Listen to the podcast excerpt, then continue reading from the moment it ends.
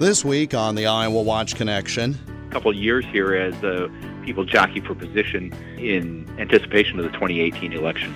It's a major change in Iowa politics. He has worked hard to make Iowa a better state economically for all its citizens. The longest serving governor in American history is leaving office. There have been Democrats, especially, who felt betrayed by certain things he has done. He has had a, a combative relationship with the unions over time. The legacy of Governor Branstad, our topic this week. The Iowa Watch Connection is presented by the Iowa Center for Public Affairs Journalism, online at iowawatch.org. Here is Jeff Stein. We had planned to bring you a program this week focusing on how Democrats would handle being the minority party in both the Iowa House and Senate. But with one move this past week, that landscape and much of the overall political landscape in Iowa changed. We'll talk with legislative Democrats next week, but there is no denying that the big story of this week in Iowa came Wednesday when President elect Donald Trump named Iowa Governor Terry Branstad to be the next U.S. ambassador to China. The pick may have surprised some, but not Iowans. Branstad has had a long standing relationship with President Xi of China, dating back to when Branstad was a first term governor and Xi was a lower level government ag minister who visited Iowa.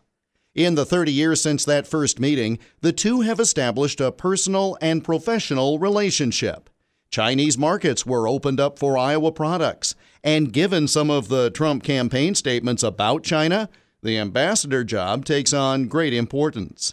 It was just one year ago this week that history was made when Branstad became the longest serving governor in American history. That streak will come to an end sometime next month, and a different piece of history will take place. Iowa will have its first ever female governor when current Lieutenant Governor Kim Reynolds becomes Governor Reynolds. James Lynch covers politics for the Gazette in Cedar Rapids. Republicans still have the majority in the House and Senate, so anything they want, they should be able to get. Whether she will have a different uh, legislative agenda than Governor Branstad um, remains to be seen. Uh, certainly, you know, she hasn't indicated that, but, you know, lieutenant governors usually follow the boss's lead. Now she'll be the boss, and, and she'll get to determine what you know policies she wants to pursue, how hard she wants to pursue them, and also it'll change the dynamic in terms of the relationship between uh, the governor's office and and legislators. Um, you know, she's a different personality. She'll have her own style uh, in in dealing with those people. Governor Branstad has been in office uh, in sort of two separate periods, very different economic times, but his focus in both of those instances was on economic development and job growth, and I think that is his legacy. He has worked hard to make Iowa a better state economically for all its citizens, and uh, I think that that's one of the uh, a focus that he hopes to bring to his work as ambassador to China. That's Mike Ralston, president of the Iowa Association of Business and Industry. The General Assembly is led by two uh, relatively rookie leaders, except that I would say Speaker Upmeyer is a strong leader and had one of the very best sessions of any incoming speaker I've ever seen, and I've been around, sadly, for a long time. But what I would say is that um, uh, when Lieutenant Governor Reynolds becomes governor, she uh, will benefit from her close proximity to the job. She has strong relationships with legislators of both parties. She, is, she was a, a, a strong campaigner for the majorities that ended up uh, uh, being uh, voted into office. So uh, uh, members of the legislature, I would believe, would want to work with her. There'll be some consistency in policy. There will there will be a difference in style, and it'll be interesting to see how it all works out. But not everyone sees the Branstad legacy in such positive terms. Adam Mason is with Iowa Citizens for Community Improvement. Here at Iowa CCI, our members see Governor Branstad's legacy as, as one of um, you know factory farms. Uh, he opened the door to the factory farm industry in 1995 and and since then, you know, we've seen the decimation of the family farmer here in Iowa, um, as well as the explosion of over 9,000 factory farms in Iowa. Along with that, of course, is our state's water crisis, and and we really think that's one of Branstad's biggest legacies. Branstad has had some rather public feuds with state workers and education advocates. I asked the leader of the State Workers Union, Danny Homan, to comment for this program He did not respond to my request. I asked officials of the Iowa State Education Association for their take on Branstad's legacy and their hopes for action in the 2017 legislative session on issues they feel are important. They declined to provide a spokesperson to comment. One could interpret those responses or non responses as interested parties who might be looking for a reset of relations with a new governor, or at least parties who would prefer to subscribe to the principle that if you can't say something nice about someone, better to remain silent. There have been Democrats, especially, who felt betrayed by certain things he has done. He has had a, a combative relationship with the unions over time. He seems to have smoothed things out. For example, you know, one promise that he came through on was state infrastructure spending. He he came through and increased that gas tax, if you remember. So there just have been certain things where he has bent, and that has helped his relationship um, but I wouldn't say that it has been smooth all along. Jennifer Jacobs covered Branstad as a reporter for the Des Moines Register and the Waterloo Cedar Falls Courier. She now reports for Bloomberg Politics and will be one of their White House correspondents in the Trump administration. One thing I think people will definitely remember Terry Branstad for is pulling women into higher office. Joy Corning was in the Iowa Senate until Branstad asked her to join his ticket his first time around as, as governor. Kim Reynolds was in the Iowa Senate until he asked her to join him as lieutenant governor. And of course, Iowa will get its first female governor when he leaves to take this this job in China, which is, I think, very much calculated. He also championed Joni Ernst for the U.S. Senate when we had an opening in the state auditor's office. He appointed Mary Mosiman she became the first woman to work as an auditor. So pulling women into higher office, and there are other examples of, of him championing women and encouraging women, um, Republican women, to get involved in government. He has elevated Iowa's place on the national stage as far as you know this this role with China and the things he has done with the Iowa caucuses. Uh, so, and of course, he travels all around the, the nation and around the world bragging about Iowa. So he gets our name out there. How important is it for Iowans to have someone with Branstad's experience as the Chinese ambassador? Again, Mike Ralston. The advantage for America in having Governor Branstad be ambassador to China is that he understands trade, he understands business, and it can't hurt Iowa to have its former governor in that uh, in that position. Certainly, when it comes to uh, trade deals involving agricultural commodities, Governor Branstad has been a champion for that. He'll be in a place to be an even bigger champion. But as for Iowa manufacturers and others, they'll too benefit from that relationship, and that's a good thing for all of us. China itself is an expanding source for Iowa products, as Steve Dust, president and CEO of the Greater Cedar Valley Alliance and Chamber based in Waterloo and Cedar Falls, points out. The number of people who are coming into the middle class of China is enormous more people uh, going into the middle class than are in the United States. The scale of the the uh, metropolitan areas uh, would be uh, surprising to people. To have a city of eight million people referred to as a suburb of uh, Beijing uh, is out of our context. So, given all that, what suggests that Branstad will be successful in the role? Again, Jennifer Jacobs there are various newspapers in China who are, are writing their, their appreciation for Terry Branstad. Um, there was two Chinese newspapers that referred to him as an old friend of, of the Chinese people. That's a term of art. They don't use that term very lightly. It's the highest compliment that the Chinese people could pay Terry Branstad, and that means something. So this is Donald Trump signaling that he wants to have someone who can negotiate with the Chinese, who can be have friendly relationships, who can get the message across. So that is definitely something that Terry Branstad could do. He has the currency with the Chinese people to have them listen to his voice. I'm joined now by Lyle Muller, the executive director and editor of the Iowa Center for Public Affairs Journalism. And Lyle, you and I have each covered Governor Branstad during both eras of his time in office. What are some of the qualities you think that have allowed him to become America's longest serving governor, again, over two different, very different eras of Iowa history? Well, there certainly are a lot of people who would know Governor Branstad far better than me, but you're right. I have covered him. I remember covering when he was campaigning back in the 1980s, the very first time, as this young guy who wanted to be governor. I think that his love of the state comes through very clearly, and he's able to portray that in ways that connect with people.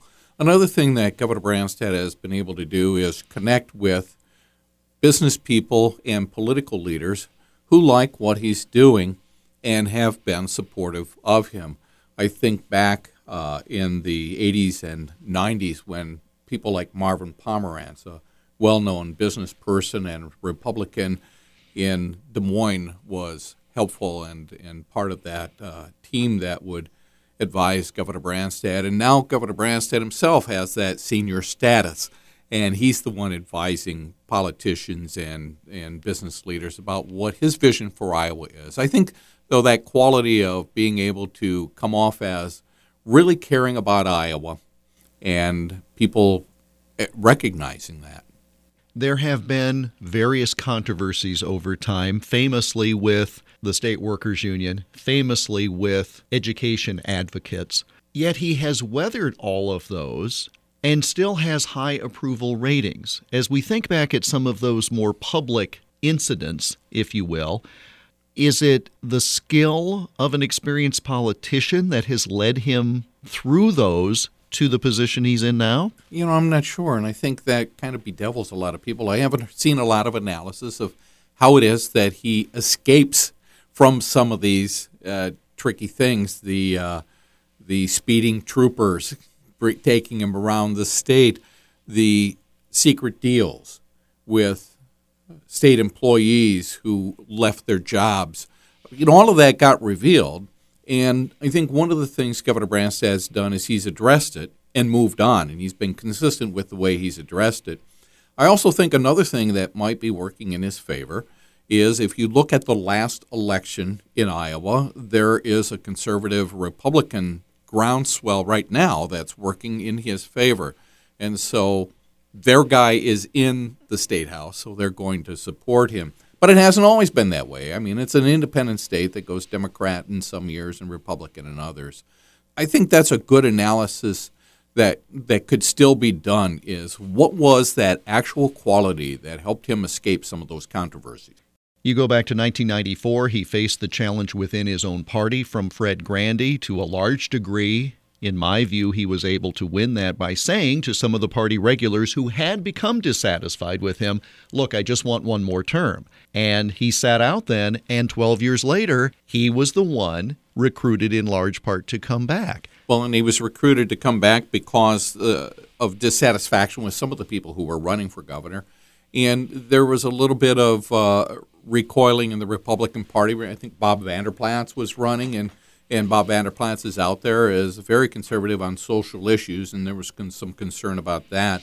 You know, I think back to the Fred Grandy race, Governor Branstad was pretty tough in that, and after that primary was over, he had to go out and talk to Republicans who supported Fred Grandy and basically say, "All right, what can we do to work together again? What do you want from me?" And so that was real deft if you think about it, he immediately tried healing that party because that was a tough primary and it was bitter, very bitter within the Republican Party at that time. He's just been able to do things like that. But yeah, um, he just popped it back in six years ago. That was interesting. I never thought he would do that. He was the president at Des Moines University, and by all accounts, things were working well there, and he was enjoying life there. But yeah, something drew him back to want to be governor again. I have said in other contexts that many people with political aspirations have seen them go to the side of the road by underestimating Terry Branstad. And as I think back at some of the best known names in Democrat circles in the 80s and 90s, Avenson, Junkins, Conlin, Campbell all thought that they could be the one. And each time he found a way to win. Is that part of the mystique, if you will, that people just tend to underestimate him and they do so at their own peril. Well, they certainly do underestimate him, although they haven't been lately. Not lately. They didn't do, do that in the last election. You know, the Roxanne Conlin race, Roxanne Conlin was leading in public opinion polls back in that time, uh, 1982. But then it came out that she didn't pay taxes, and then that was it. That was the narrative, and and and so people started paying attention a little bit more to what this sort of young lieutenant governor uh, with the mustache was saying, and and not groomed as an heir apparent to Bob Ray per really, se. Not really. Uh, Bob Ray did not go out of his way to help Terry Branstad. Terry Branstad, though, will tell you that he went out of his way to learn everything he could from Bob Ray. And his approach, and this was something he talked to Iowa Watch reporters about this past summer, his approach was to make sure that he was prepared to be governor if he had to be. And he, he said that that's something that Bob Ray did tell him that, you know, be prepared for whenever it might happen. Don't know when it'll happen, but just be prepared. And that's the advice, by the way, that Terry Branstad says he's given Kim Reynolds as well, because that's his answer all of the time when we were asking him, Are you going to resign in the middle of this term or when are you going to run again? He always would say he wanted Kim Reynolds to know that everything she could by observing how the office ran so that she could be prepared. Governor Branstad's love for the state has been mentioned. It's well known. Given all of that, why do you suppose, after saying he had no interest in moving to China, he accepted this position? It's hard for me to suppose. I will tell you this, though. He really enjoys his relationship with the president of China, which dates back to the 1980s, and he enjoys the country. He also enjoys the fact that Iowa does a lot of trade with China. And given that he has all of that knowledge, if you figure it out, people who run for public office are by nature ambitious. Otherwise, why would you do that? To be in public office, you have to self promote yourself.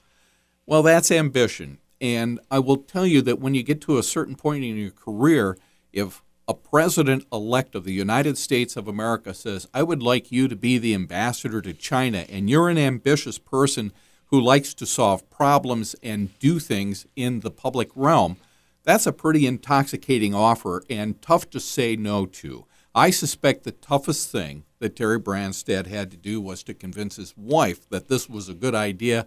And once that was taken care of, the rest was uh, an easy decision. Lyle Muller, thanks for your insight. Coming up, part of a recent conversation I had with the future ambassador to China. That's next as the Iowa Watch Connection continues.